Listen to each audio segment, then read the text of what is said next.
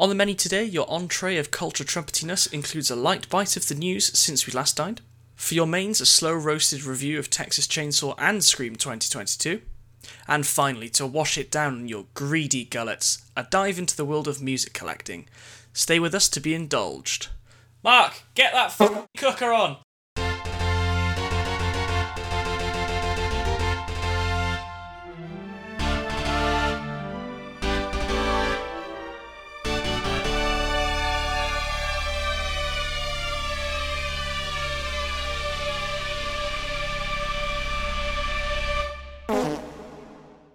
Well, thanks, Dan, for soothing us into a new episode there with your voice like a chip tangle grinder. Uh, thank you. You're welcome. So, news. Um, it's been a couple of weeks. Um, anything much happened? Well, the world's still falling to shit, isn't it? Or did you mean is. specifically more what I'm we talk more about on the this? kind of yeah, more the light-hearted culture side of things rather than all that miserable real-world stuff. Okay, well, uh, we'll start off as we mean to go on. Um, to announce the death, I suppose.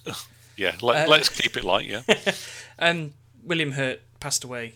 Well, I say the other day, but you, I don't know when you're listening to this on the 13th of March. And as you'll know, William Hurt, f- for me, is famous for playing Thunderbolt Ross in the MCU.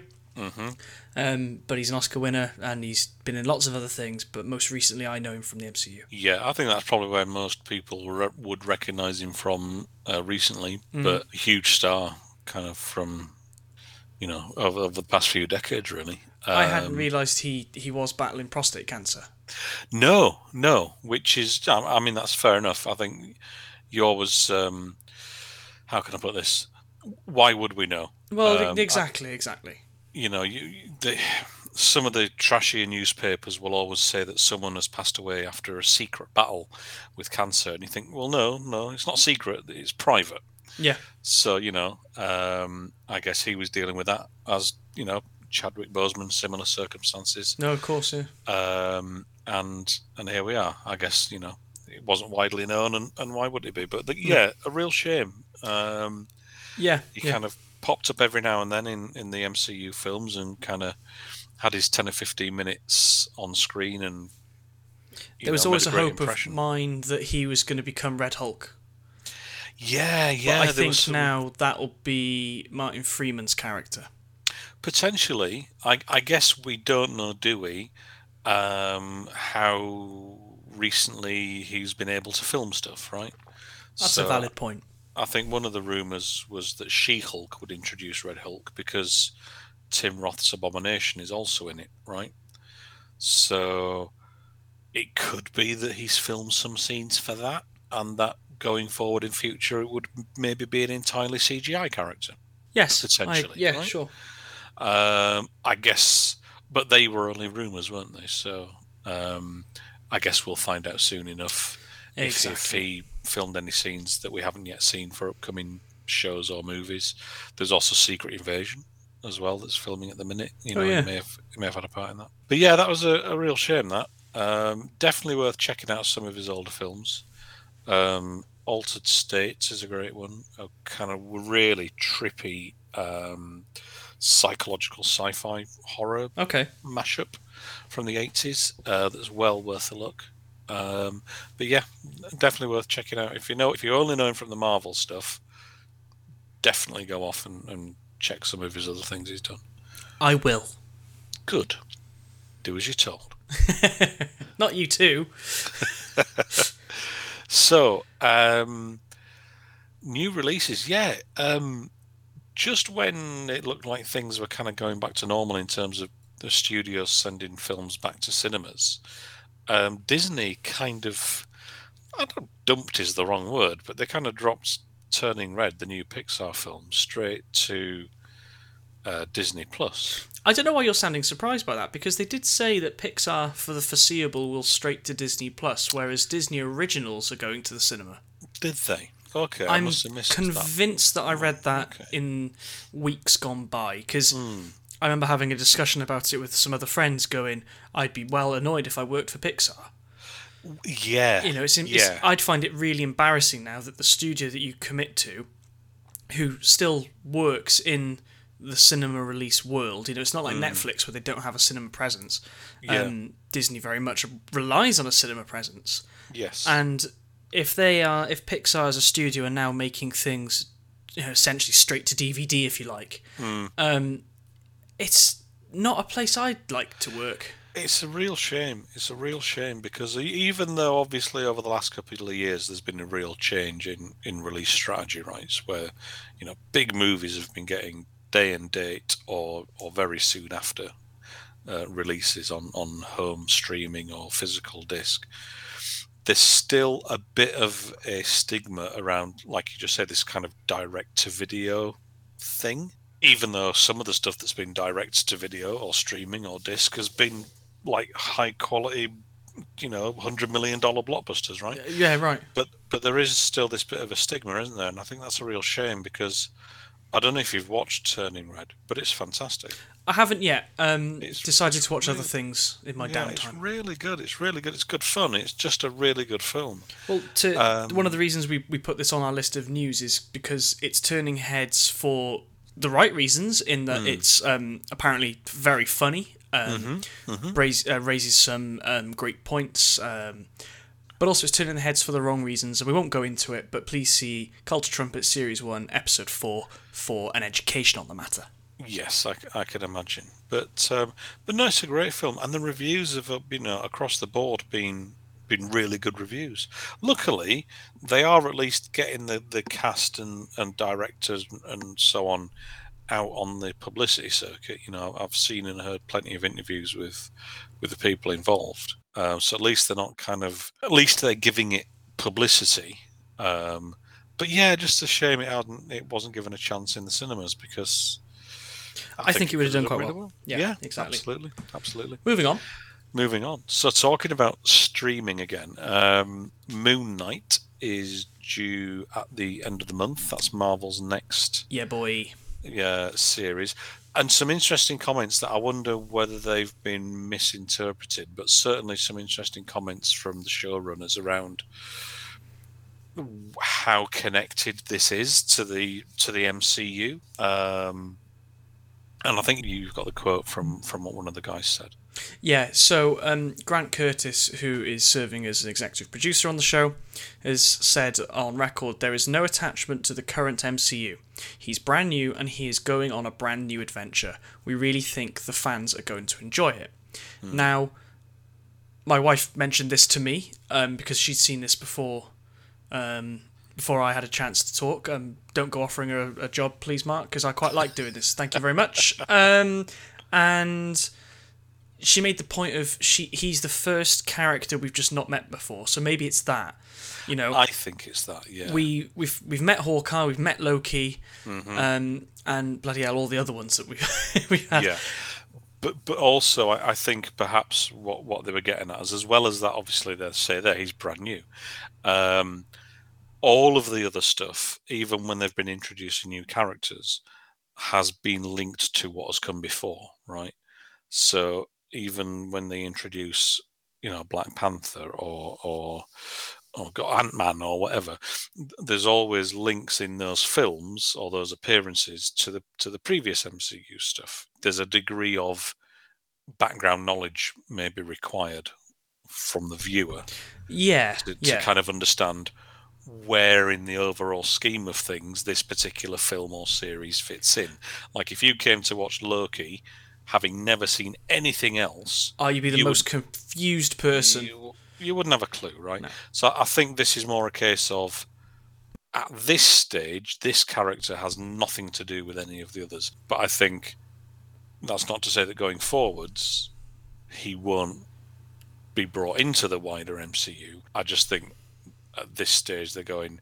You don't worry. You don't have to have watched anything else. yeah, which There's, is there's which- no prior knowledge needed. if anything, this is going to be, um, what's the word? It's, I suppose it's a treat to not have to watch ten years of content to Oh, just watch a yeah. six-part series. My only concern about it as a th- as a as an entity is Moon Knight is meant to be quite violent. Yeah, Now, having rewatched Spider-Man: No Way Home recently, when um, Tom Holland's Spider Man is beating the crap out of Goblin. There's an anger in there, and I only clocked it watching it again over the weekend. Anyway, um, so yeah, Moon Knight was is meant to be violent, and I'm concerned that they won't do it justice, and you know, j- just focus a bit further on in the MCU. We've got Blade coming out soon. Deadpool three is coming, and we now have a director, Shawn Levy. Mm-hmm. Happy days. Mm-hmm. Mm-hmm. So if the, I think the MCU as a whole, Kevin Feige needs to make the decision soon. He's probably already made it, hasn't he? If there are going to be more grown-up MCU content, if there is going to be more Yeah. grown-up MCU content in the likes of bloody Deadpool, for God's sake, that won't work toned down.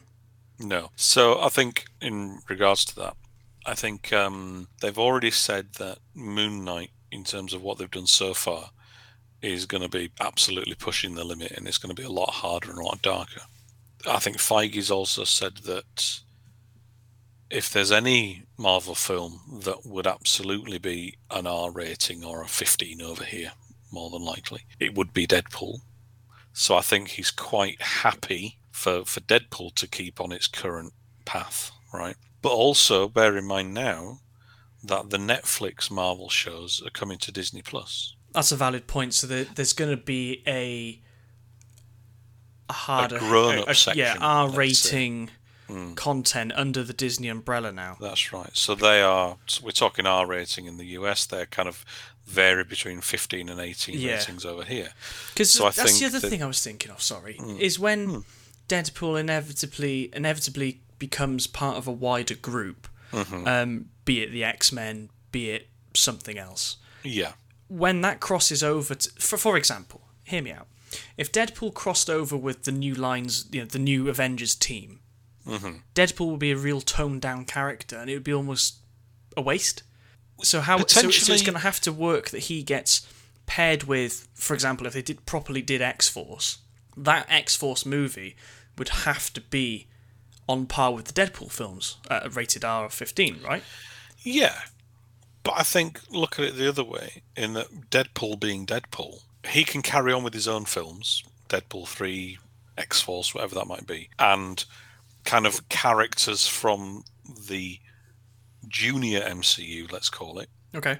could join as guest characters. In terms of him popping into Captain America 4 or an X Men film, the whole point of him is that he would come in and be like, "What the fuck am I doing here? What? What? Why am I in this film?" And they could make a joke out of the fact they have to bleep his Yeah. dialogue all the time, or pixel out all of the violence that he's causing. Do you know what I mean? Mm-hmm.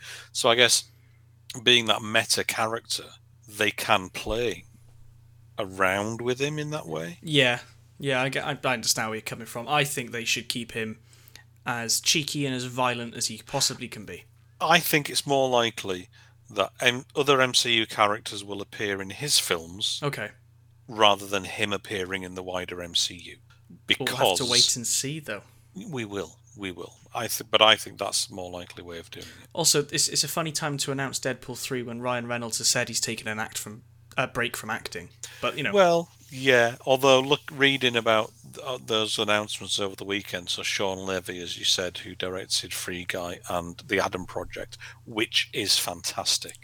I'm looking forward to seeing it. Genuinely loved it. I watched it over the weekend, and you, you kind of sometimes I end up with this sense of dread when you hear about a Netflix original, right? Which I'm sure is something we'll return to shortly. But this was genuine. I'd have happily paid money to see this in the cinema. That's good. It was a, just a really good, fun movie.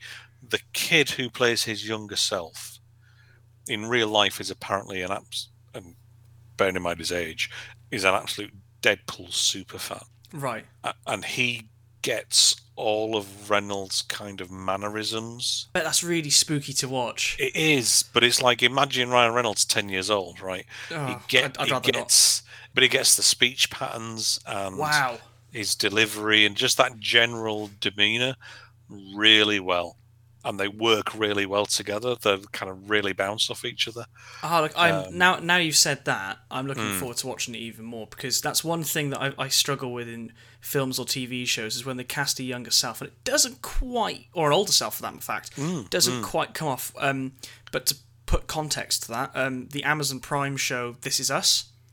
Yeah, They, if you've never watched it, it flips between certain time zones, and the casting in that between the younger and the older is mind-boggling. But then at one point they do apply makeup oh right, but that, right. But that again needs to be done well, and it is. But again, hmm.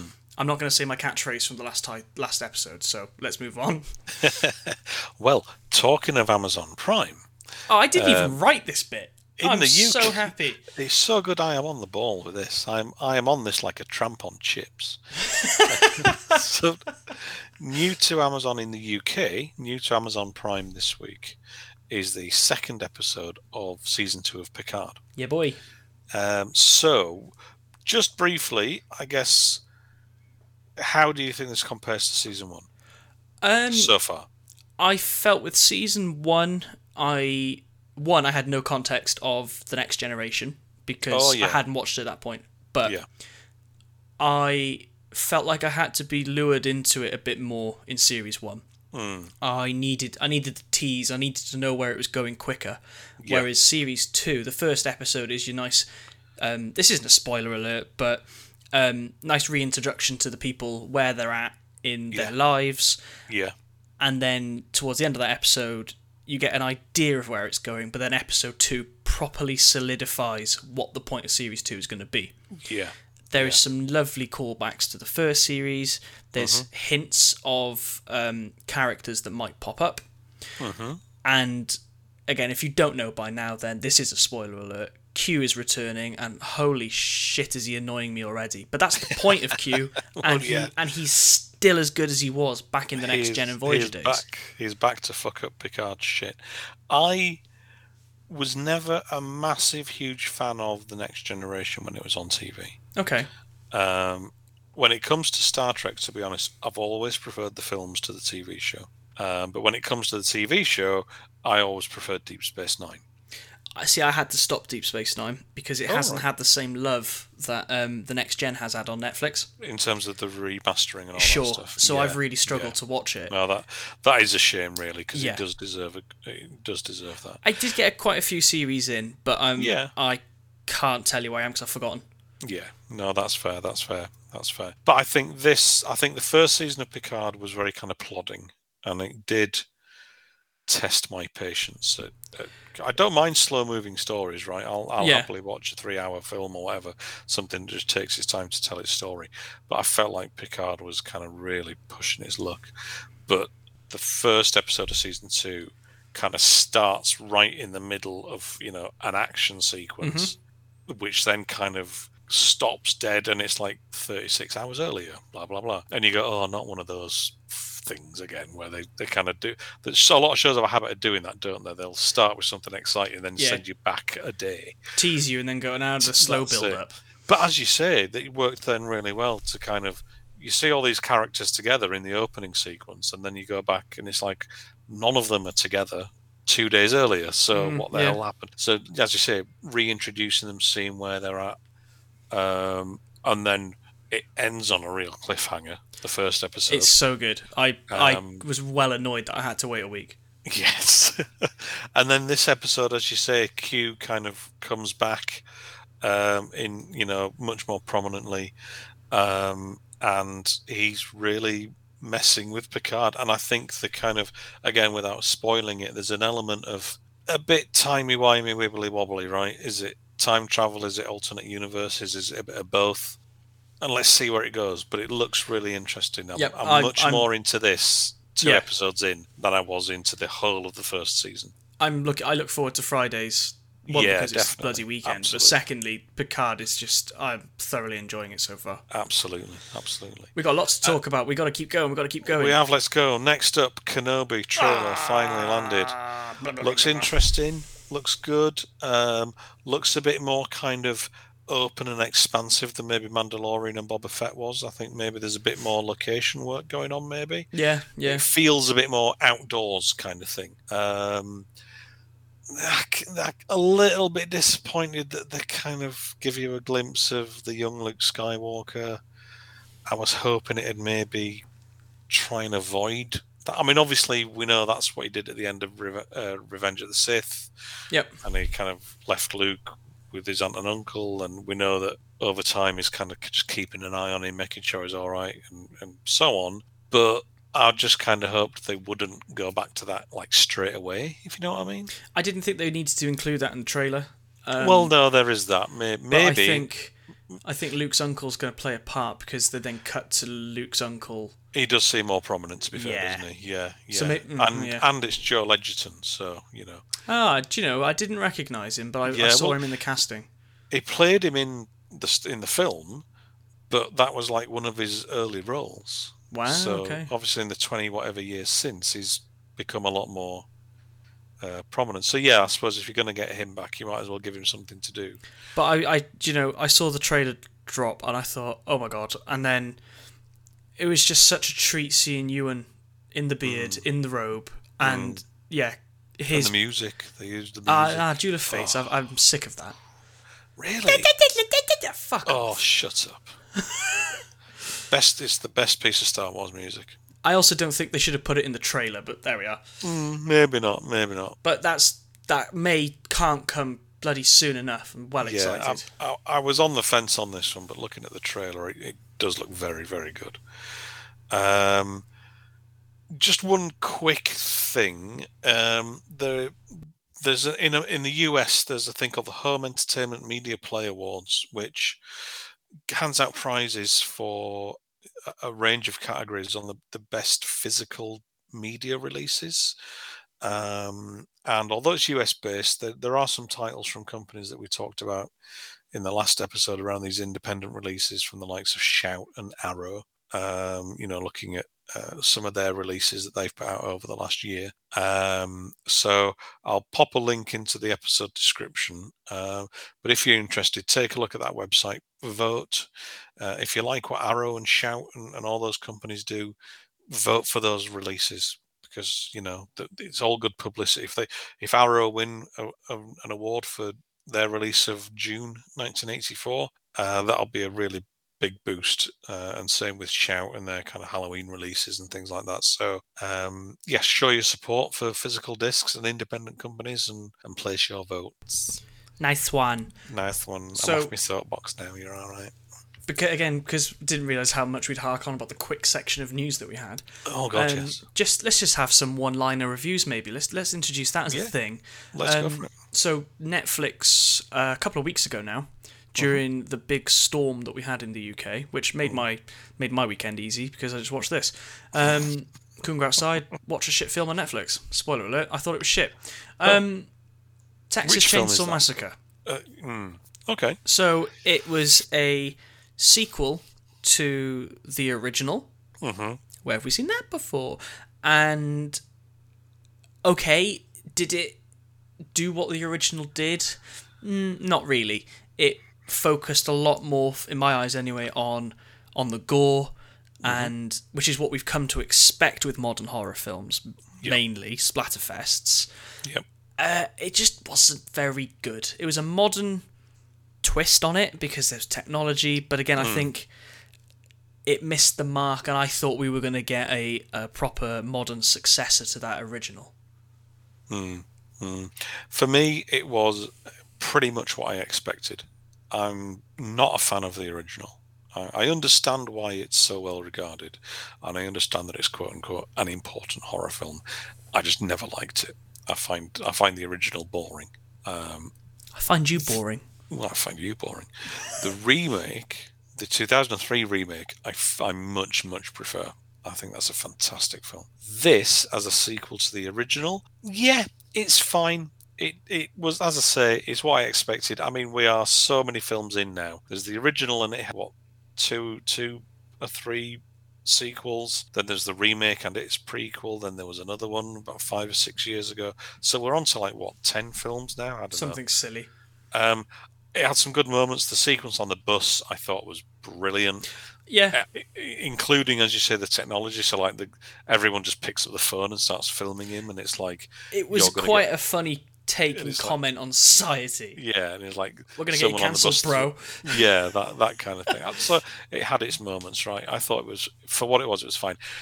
It was written and produced by Fede Alvarez, who wrote and directed the Evil Dead remake Right. and and also Don't Breathe, Okay.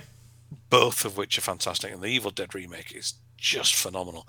And I think if he'd have directed it as well, I think it'd have had a little bit more to it, both in terms of visually and stylistically, but also I think he would have been maybe a little bit more invested in the story if he was also the director, rather than just knocking off a script and handing it over to someone else, right? Yeah.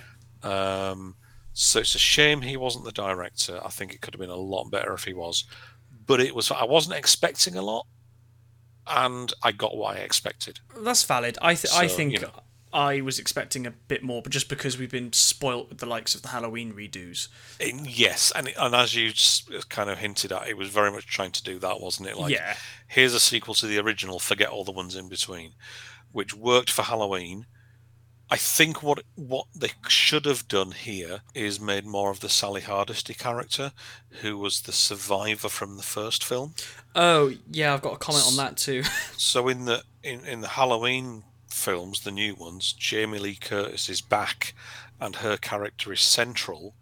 Here, although the original act, actor is no longer alive, they they've got a new actor in to play the character. That character, who was you know the original final girl, right, or one of the original final girl archetype characters, is very much a kind of supporting character. yeah. And I think if they'd have made her more like in, in Halloween, Jamie Lee Curtis just has, has turned herself into force of nature, ready at any moment. It should Michael reappear. And while you while you hear that Sally Hardesty's been trying to find Leatherface, she can't have been trying that hard because he's not that far away, right? Do you know what I mean? They, they don't seem to be more than a couple of hours apart in terms of the, the film. I think they should have made more of her character. My biggest problem was he- that Leatherface runs the chainsaw through her, lifts Hmm. her up, uh, she falls to the ground, and then she ends up surviving it. And it's like, hang on, if a chainsaw Yeah. ripped through your insides like that, it's Yeah. Hit it's hit a few organs. People are dying of single stab wounds. Like, Yeah, it. I know it's a horror film, but come on. I know what you mean. I know what you mean. Um, but you know, it's a Texas Chainsaw film. Eh, You- it's you can it's, only it's done. We can move on. so much. Having said that, Following the trend of rebooting horror films. We have some good news because we've both finally again this is originally we were going to talk about this a few weeks ago but we've both finally managed to see the new scream film what did you think of that Um, because so I watched Scream one and the new Scream quite quite close, maybe two three weeks apart. Um, and I'd seen Scream one back in the day, but I couldn't really remember it. okay I think I shouldn't have done that because the similarities were a bit too strong. Okay But there were some fantastic practical effects in the new Scream, and I was all in for that. Uh, the the knife through the cheek was a fantastic effect, and I was, oh, I was cringing so much because it goes in, it comes out, and he wiggles it about. Oh, it's brilliant. um, I think the twists were good, although you kind of pick it up pretty quickly who it's going to be. Uh, I won't spoil it, but like in all Scream films, they they do misdirect you and then go, yeah but wait, there's more. Um, and Scream Six has been greenlit. There was one character that met a demise, which I was quite sad about, um, but I won't give it away. But it was, I was going to say it was nice to see them all back on the screen, but that has happened in previous Scream films, so it wasn't that exciting, really. sure sure i i really enjoyed it i thought it was fantastic i think after scream 1 and scream 4 i think it's it's an equal tie with those yeah i, I liked what they did i mean it, it's it's from the team who made uh, ready or not which i don't know if you've seen Oh, yeah, great movie. um, so I was kind of hoping for good things anyway, because that Ready or Not is a fantastic film. Um, I, I just like how they updated it all. Obviously, they're always self-referential, right? So they're talking about um, the difference between sequels and remakes and reboots, and a reboot is where you, a requel is where you get some of the original cast back and blah blah blah. And they've always, certainly as the sequels have gone along, they've always really trod this fine line between being wittily self-referential and absurd and absurdly up their own arse. And it, it, it kind of balances that perfectly, you know. Yeah, yeah. Um, and you're right. The kills and the violence was kind of nasty and sudden. It was a, a justified 18. Yeah, oh, absolutely. Yeah, a yeah. hard no, R in America, I guess. no disagreements there. No disagreements there. I like that the. This isn't really a spoiler because it's the first ten minutes, right? But I like that the opening sequence, which is all through all the films, have always been kind of the get the film off to a high start. with Oh, a- yeah. you know, a guest star and an unexpected kill and all that. Interesting that the the character who was being stalked in the opening sequence in this isn't actually killed and goes on to become a main character in the film overall. Whereas normally it's a guest star, you know, obviously Drew Barrymore in the first one, for example, they're in it for five minutes and then they're dead. So I thought that was neat that the, the character you think is going to die and you're not going to see again actually goes on to be one of the main characters. And the links to some of the older characters, again, no spoilers, but the way that some of these new characters are connected to ones from the previous films, nicely done. Nothing too. Um, there's nothing where I kind of went, oh, come on, that's a bit far fetched Yeah, valid point. you know, I think it was just done in a way, and it was funny as well. You know, they're always, you know, there's some nice bits of humour. I've got a, a a real interest in Jack Quaid turning up in things now. Oh right, yeah, Like yeah, I loved him in The Boys, and in this I thought he really shone as a a nice comedic um, comic relief for a really serious, gory, nasty film. yes, um, yeah, But yeah, it, yeah, that's all I really want to say about it. It was it was good. I enjoyed it. I want to see the next one. I think had Wes Craven been alive today, would it have been mm. made? Probably not.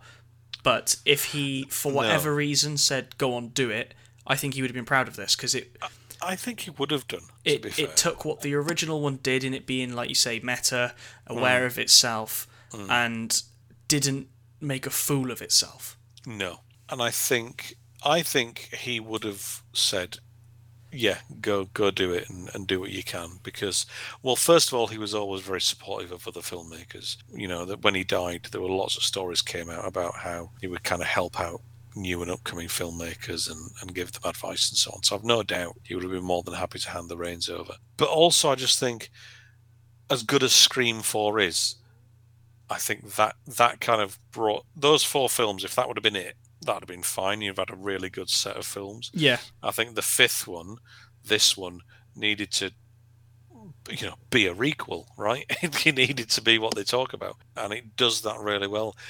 I don't know about a sixth one though. I'm really happy it's been successful enough that a sixth film has been given the green light because they deserve that success. But at the same time, what could they do next? Yeah it I, I assume it's going to be much of the same and it Hmm. will all go oh well that wasn't as good as the when they tried to do it again in yeah yeah Yeah. yeah, it'll, th- it'll fall on its ass i think now I think this one perfectly comments on the whole series yeah in terms of sequel, remake, reboot, original cast, new cast. It it it does everything in terms of both as a as a film itself and as a comment on the films and the whole horror thing, right? Mhm. And it wraps almost wraps it up and for the certain characters have closure and, and so on. It's not that I don't think they can manage it because, you know, as I say, they've, they, this film's great and Ready or Not is a fantastic horror comedy. So they could do it. I'm just interested in what they're going to do and how they're going to do it. Um, a couple of years to wait one guesses yeah, yeah, absolutely, absolutely. So those were a couple of quick one-line reviews. How, okay so let's go how many trumpets would you give texas chainsaw 2022 Out of we have five remember oh five, sorry, um, th- uh, three. I'll give it a three. I'm That's- feeling that's generous. valid um i i will go ahead and give scream four to be honest I'd probably give it five. I loved it. Well, you voted for the first one, so I'm having four. And I and, I, and I'm going to edit this, so it's Oh, four. fine. Okay. Four, I agree totally. Four sounds fine. Let's drop a jingle in. Hey. It's time for topic or topics of the week.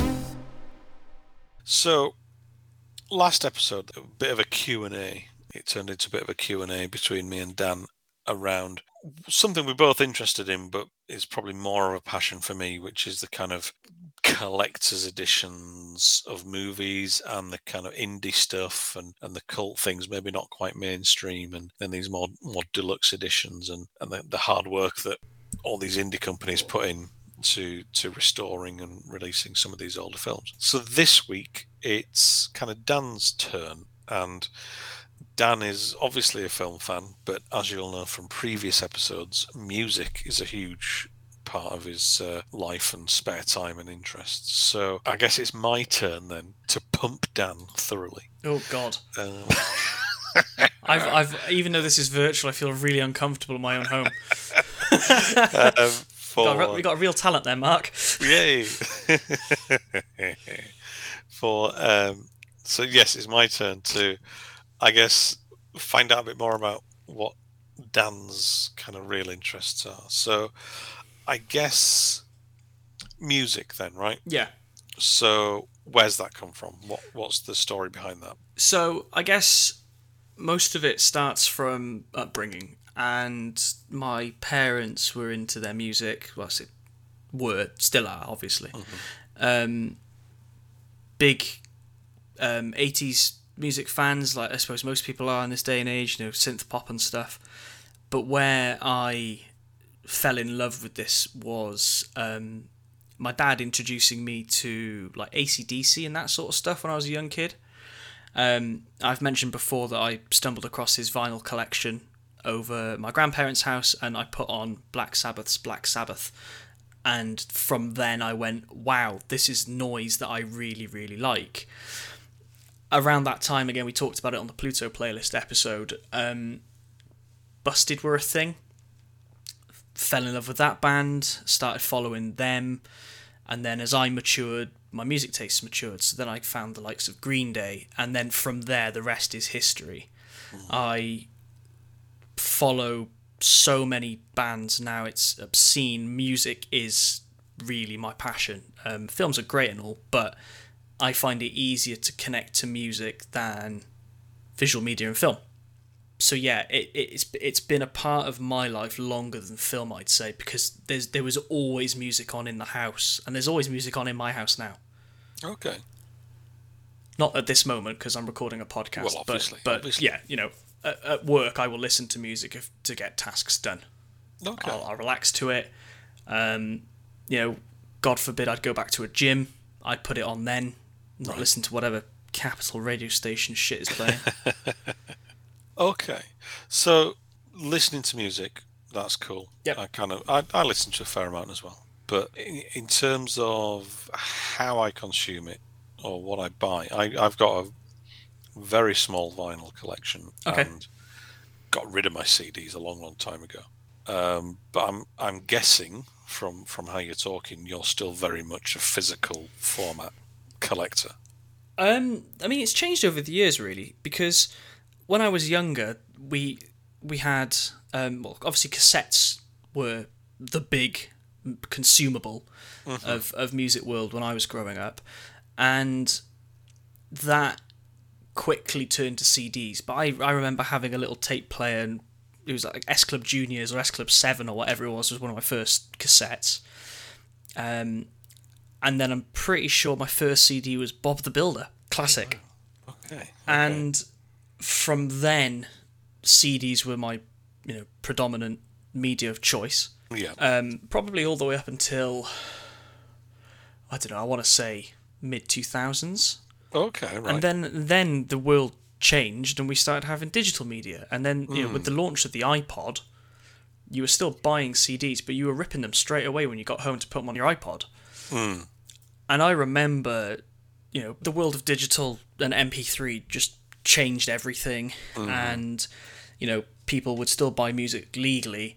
rip it to a computer, but then from there it was shareable. Whether it was right, rightly or wrongly to do it, people shared their music libraries with friends via iPods and USB sticks, right? Yes. Um, so I remember not buying CDs for a very long period of time because it was all done through iTunes. Forward on then to me moving out, um, I bought myself a little vinyl player. I actually, come back a bit. So things are still digital, but then streaming services like with film launched and Spotify and now Tidal and Apple Music are a way of consuming music without physically, you know, stacking st- shelves at home. Mm-hmm. Um, but then fast forward to me moving out, I bought myself a little vinyl player, and it's do you mean do you mean a, a gramophone player? a gramophone, whatever you want to call it.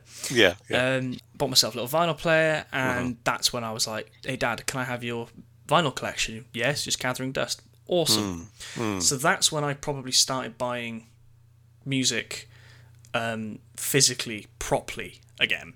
okay. I'd had CDs bought over the years, but mainly because it was a case of if you pre-order our new album, you could have pre-sale tickets. Until my friend went, there's a no purchase necessary option usually with these things, Dan. I was like, oh, okay, but it is signed, you know. Yeah. yeah.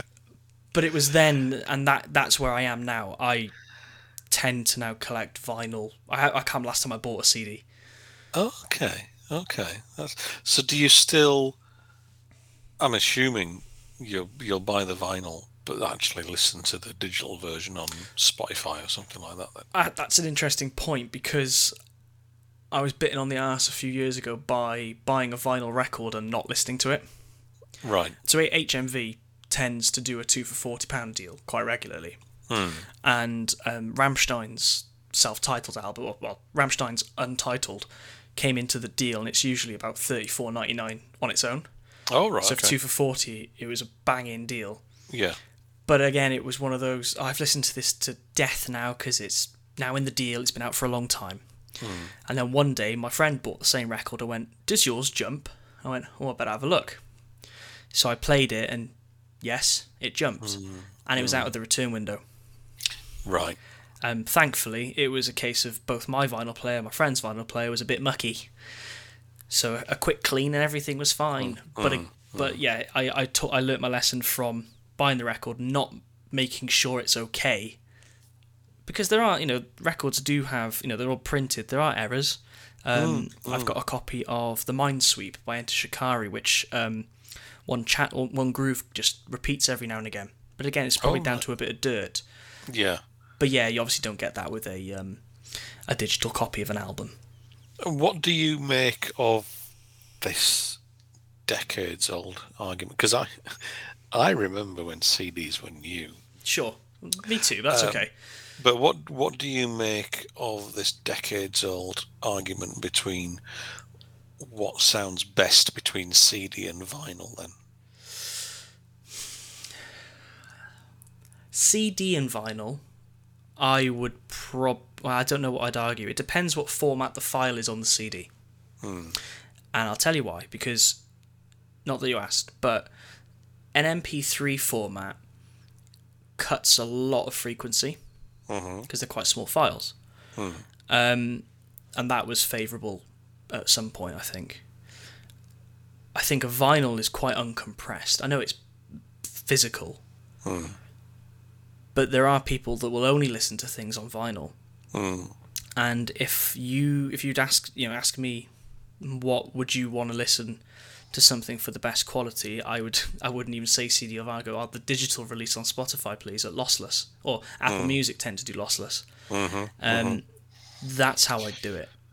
Well, generally speaking, I know there there was a, a phase I think where a lot of CDs were because they wanted to de- create these kind of ones that included video and other interactive content that you could put in a PC. I, I think some of them may well have used MP3, but I think generally speaking, most CDs use kind of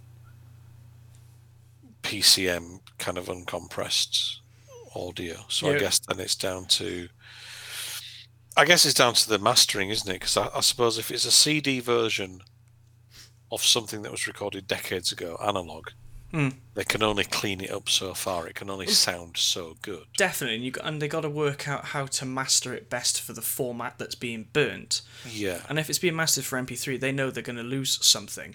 yeah, So it's getting the most out of the frequencies available. yeah. But I guess if something, if if it's a new recording that's recorded end to end digitally, Yeah. it's going to sound better on CD because it's not going to have the pops and crackles that you'll occasionally get on a vinyl record. Sure. And I think the like my vinyl player is no by no means expensive, but it was still over a hundred pound. And most people who you know collect vinyl for the I suppose for the sake of collecting vinyl will play it on a eighty pound Crosley who Yeah, make I'm gonna say make good vinyl players, but they're not vinyl players that I would buy to play vinyl on. no, Um, No. Get save you know, save yourself ruining some some vinyls. Again, I'm not saying it's libel here or you know whatever, um, but splurge an extra fifty quid. Get yourself an an Audio Technica or a Sony, because Yeah. your vinyl will last a lot longer. And that and that that is the downside of collecting vinyl. Is I'm amazed some of my dad still work from the seventies and eighties, but hmm. it's you know it's like a, pen, it's a pencil. You know, use a pencil enough, it'll it'll go to nothing. But I would assume the materials have moved on, that they are a bit better wearing. yeah, Styluses have changed. Yeah, um, yeah. But I will get- to, to answer your question in less than ten minutes. I tend to listen to the digital version first because the physical copy turns up a few days after release. That's true. That's true. But also, well, ultimately as well, though, if you're, if you're out and about in the car or wherever, the digital copy's there, isn't it? I Saves a lot of space. Yeah. and and the record players don't like potholes and speed bumps. no, exactly. um, okay, so talking of vinyl, then there was obviously a, a point not long after CD came out where vinyl kind of pretty much appeared from the shelves, right? It, was- Yeah. it was hard to get hold of. CD took off in a huge way. Um, cassette tapes were still big, or not physically, but still popular. um, uh, and and for most people, did did the job. So, what is it? Do you think that has caused vinyl to come back into fashion? I was, I Is was- it does- is it just pretentious hipster wankers? Well, I was going to say Or- hipsters. Now, yeah, I wouldn't know. I'm the furthest from a hipster that you could possibly think. I could put my hair into a top knot if I tried, but I cannot grow a beard. And I don't ride a um, a Brompton bicycle either. But point being, or a vegan. Anyway, I'm gonna go down a line there. For me, bands that I really liked who weren't like the Rolling Stones, where they don't need to release music because they're just going to be minted for the well for the little time they have left. For, as an aside, they're charging about two hundred quid a ticket for their cu- upcoming dates in the UK. Get fucked. taking the piss, taking the piss. Yep. Anyway, um, bands that I really like, uh, uh, for example, Enter Shikari, who are a bigger band than they were five, ten years ago, but are still an independent band, were releasing their music on vinyl with a couple of variants, which some were more limited than others. And it was that limited editionness, you know, 500 in the world that drew me in. I was able to hmm. support them by buying direct. It was a bit Yeah. a bit of a DIY task on their part, and Yeah. usually it came signed, which I quite like. And yeah, it was a way of buying direct and not going through a shop who has bought it off them. And bands that I tend to buy vinyl through now, I tend to buy a variant of because they're a bit more special. Hmm, okay. I don't know why that that's why I did it, but I think Yeah. for the majority it might have been because they became art pieces. Like people were tiling not tiling their walls with it, but putting it putting them up in frames and making art out of them. True. and you know the artwork on vinyl sleeves you know it's, the- it's the cover but bigger and they do look brilliant hmm. but you, you couldn't display them really Yeah, yeah. And do you know when when you hear from people who used to collect movies on Laserdisc, same size format, right? Twelve inch discs. That's kind of one of the things that a lot of people miss is that large format packaging really showed off the artwork. Yeah, like The- there's the- a good example. Um, Ghost's album, new album Impera, came out last week.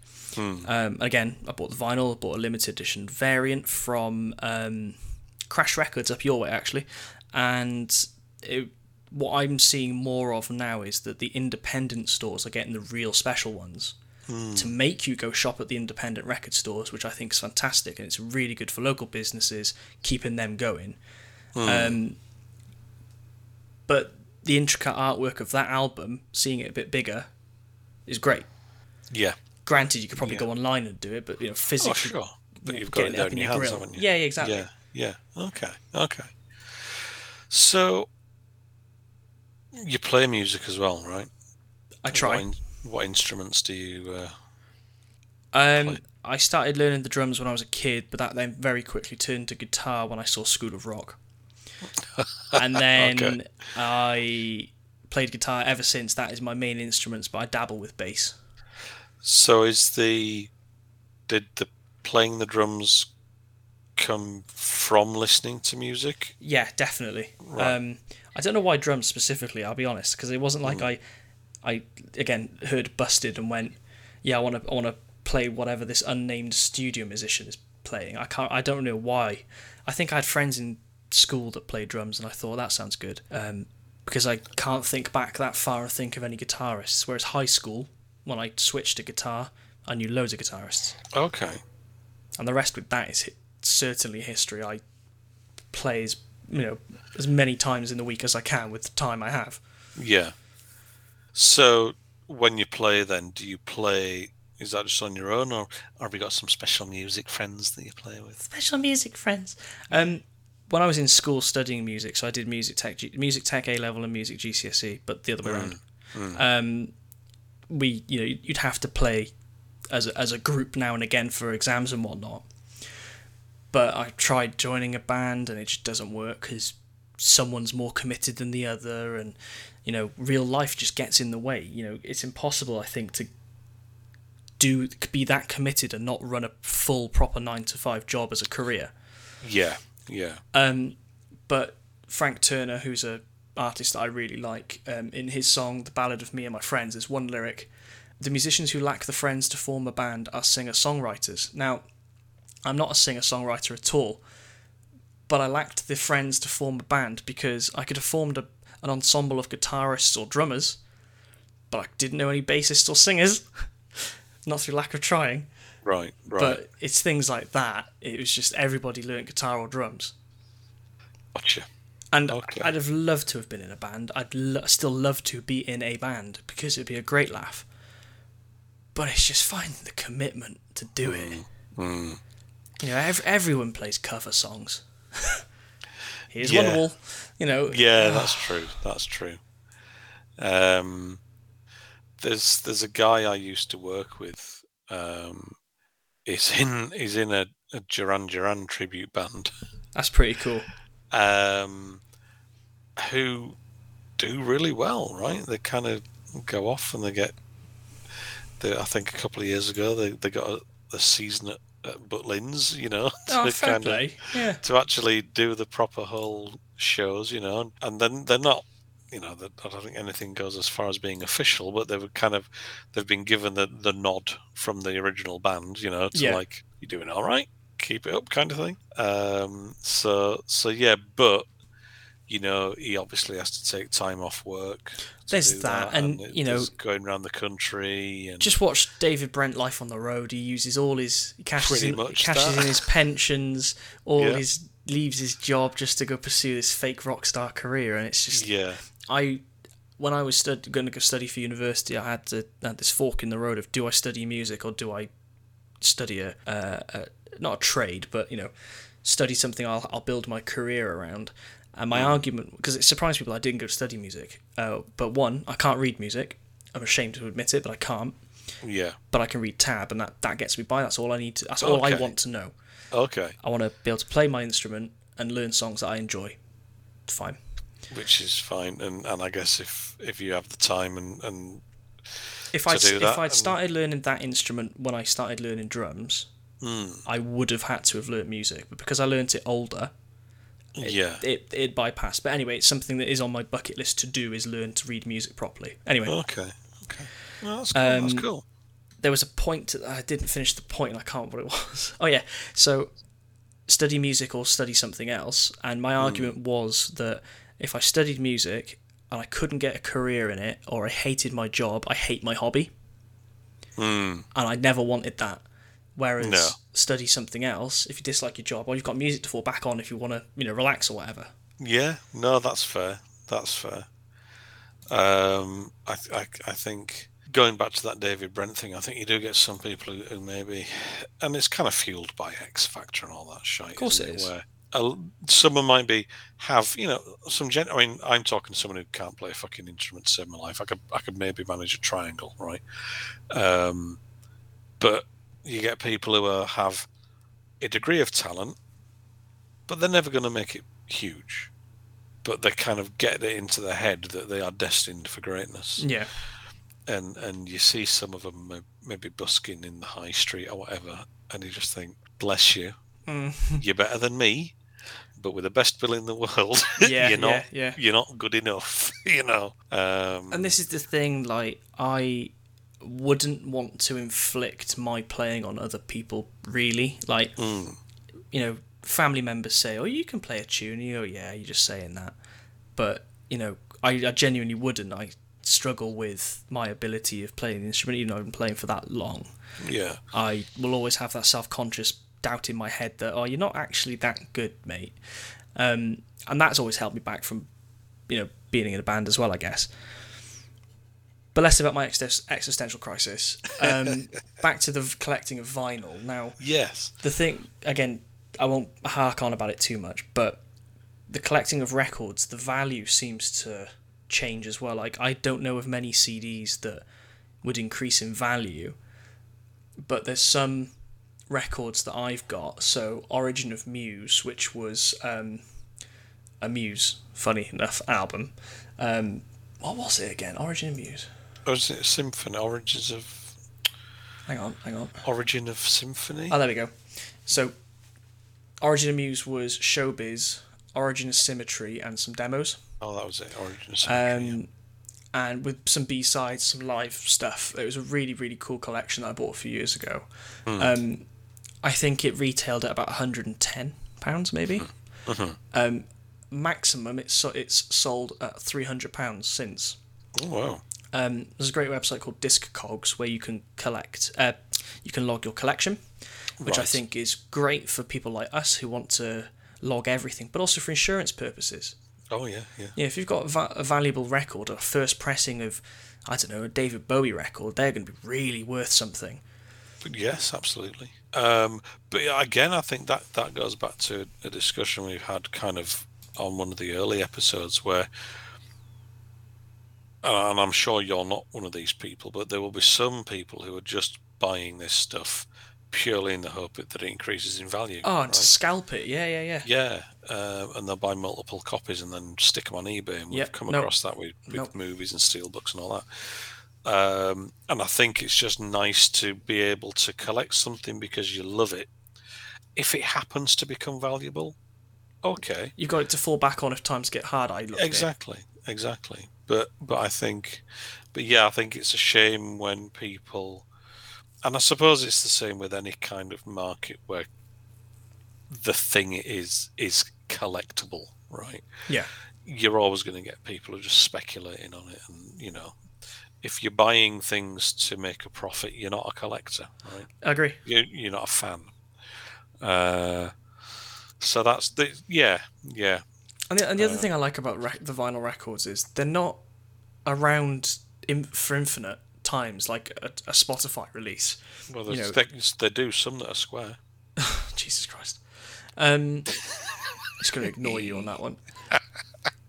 Like, you know, once these vinyls have sold out, they are properly sold out because they're not going to get printed again necessarily in this in that um, styling.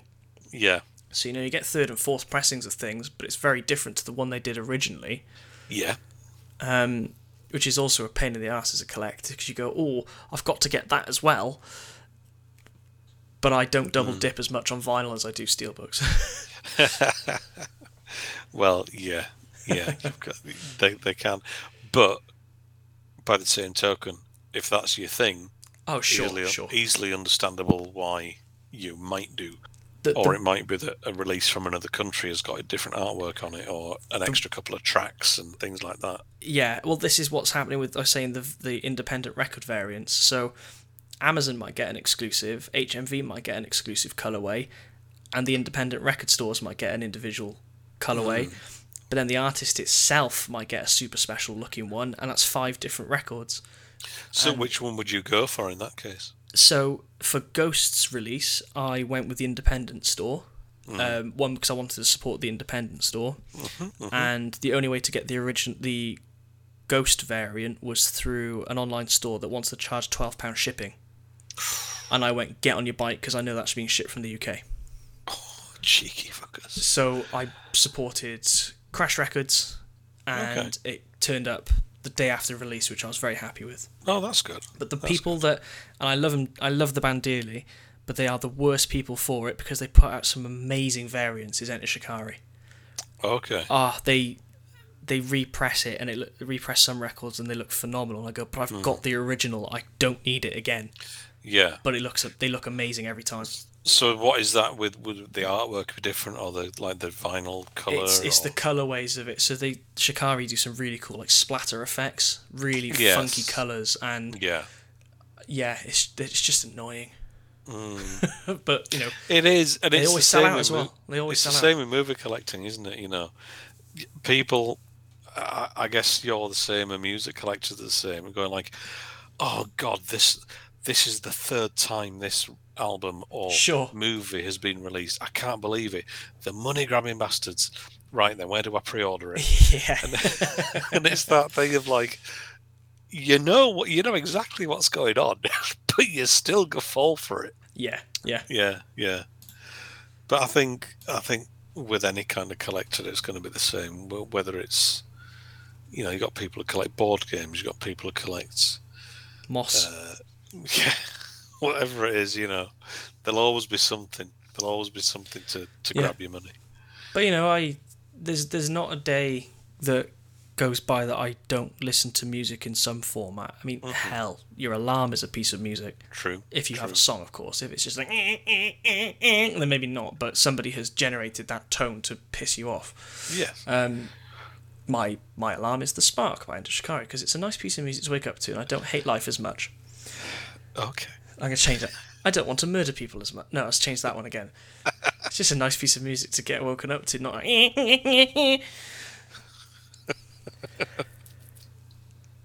what was the question? Um, no, it was just about that that thing of like, in terms of collectors, yeah, there's always going to be something that comes along. I guess, Yeah. and like saying, no matter how many copies you've got of something, Yeah, if if the artwork looks sparkly enough, or if the the, the vinyl colours funky enough, it will like, oh, go on then, one more time, sure. and um, yeah. I do. I do find time. storing the buggers is a pain, and when when Mm. you move house, I find the vinyl more cumbersome than the steel books. Even though the Yeah. steel books are heavier, because the vinyls are bigger, and you really should put them in a nice case to travel with in case somebody Yeah. drops them. Then yeah, it's a bit of a pain. But I do love it, and it's not going away anytime soon for me. No, no, that's cool. That's cool. Um, all right. Well, I think that probably covered all of that, didn't it? Yeah, I mean, it's an insight into my life. I wonder how much of it will stay in there when I read it, but listen to it back. But there we are. but just, just, just to sort of throw it back to, you know, you know, some special pieces.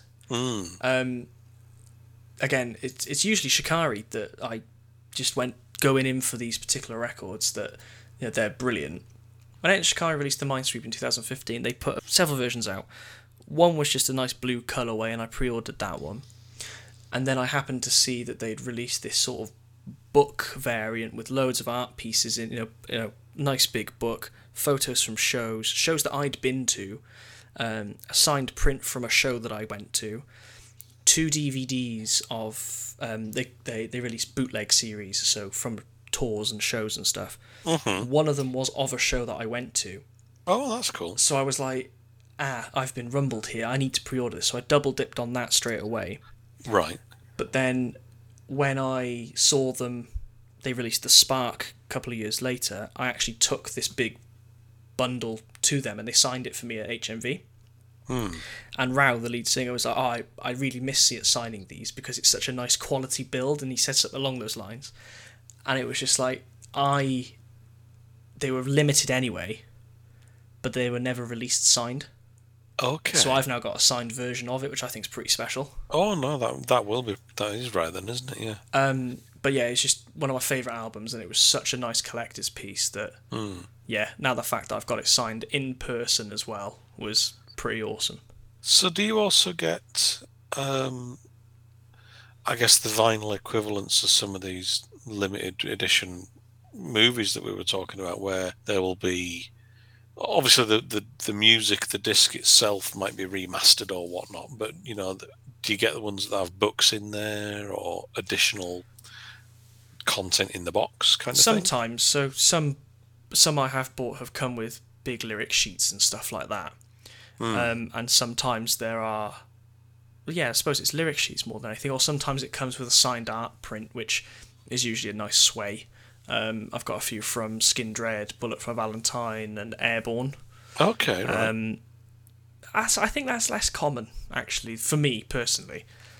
Or maybe I'm just not following music that do it enough. But usually the record tends to be signed if it's a pre-order and a special variant. Sure. Okay. Yeah. Quite cool. Yeah. Okay. But yeah, that's about it, isn't it? Cool. That that covers it. Yeah. Fantastic. Thank you for taking the time to listen. Well, that's all. no who me else- or the other people? No one else does. No, I'm kidding. I say I'm, I'm stupidly passionate about this stuff. Um, so, like you did in your episode, if you're going to buy a piece of music, go to an independent store, please. Yeah. Amazon don't need your money, Nope. really. Um, The likes of HMV do, even though they're not an independent store, they've been saved several times. And I'm a big HMV fan. But, you know, uh, one local to me has been going since, oh, I actually don't know, but it's been, it, it's a staple in the city. Uh, let's find out. There we go. It's a music store. Apparently, it's dated back to 1894. I didn't think it was that old. Oh, wow. But, You know, we need to keep these places going. Yeah, certainly the independents. I, I would definitely agree with that. As you say, Amazon are going to be fine. Um, old um, what's his Jeff? Jeff's Bezos. gonna Jeff will be all right. Um, I'd even say HMV to be honest can do without my money. Ah, fair enough. Uh, That's another story. Um, but I think, yeah, absolutely the independents. Um, show them the love, basically. yeah. Um, and you know, even cheesy charity shops, right? oh, You know, yeah. they, yeah, they yeah. have they have they have boxes and bins full of vinyl stuff. And you know, I've I've as I say, I've got a very small vinyl collection, right? Uh, but there might be something in in a bin in a charity shop that is some cheesy as fuck 1960s lounge singer, right? Or some 70s god awful disco thing. But you know what? It's only 50p. And if it makes you laugh for half an hour, Happy days. that's worth that's worth it. And the charity shop's got some money. Do you know what I mean? Yeah. So even t- we can talk about this limited editions and and all this kind of colorways and all that kind of thing, but there's so much out there, old stuff that that just might be sat there waiting for someone to Relove find it. it. Yeah, yeah, exactly. You know, um, so wherever you see wherever you see it, you know, pick it up. It doesn't have to be a record store, right? Precise. Super duper. Well, I think we've done we've done our piece of good for the world for, for another episode. And everything was fine. yes, everything's gonna be okay. Is that going to be legally standing? I don't know. Um, Mark said it, not uh, me. well, I read the small print. I think it's gonna be okay. Okayness cannot be guaranteed. Exactly. there Unlike this go. podcast, which we can guarantee it'll be all right if you listen to it. It's not going to be that bad. Give us a like. Sorry. Give us a share. Yeah, give us a like, share it, share it, share it, share it, like it, review it, rate it. Um, let yeah, thank you. If you're still out there and you're still listening, you've been with us since the first episode. Thank you very much. Thank you very much. And, um, you know, um, tell people about it. Let's let's. Uh, yeah, I don't know. I'm rambling now. Yeah, we're gonna keep doing it until we genuinely get someone saying don't do it. Um, yeah, yeah. Because nobody has, which is quite nice. That's great. I mean, a, well, a couple of people have, but I just ignore them. Awesome. See Right. you next time, listeners. Cheerio.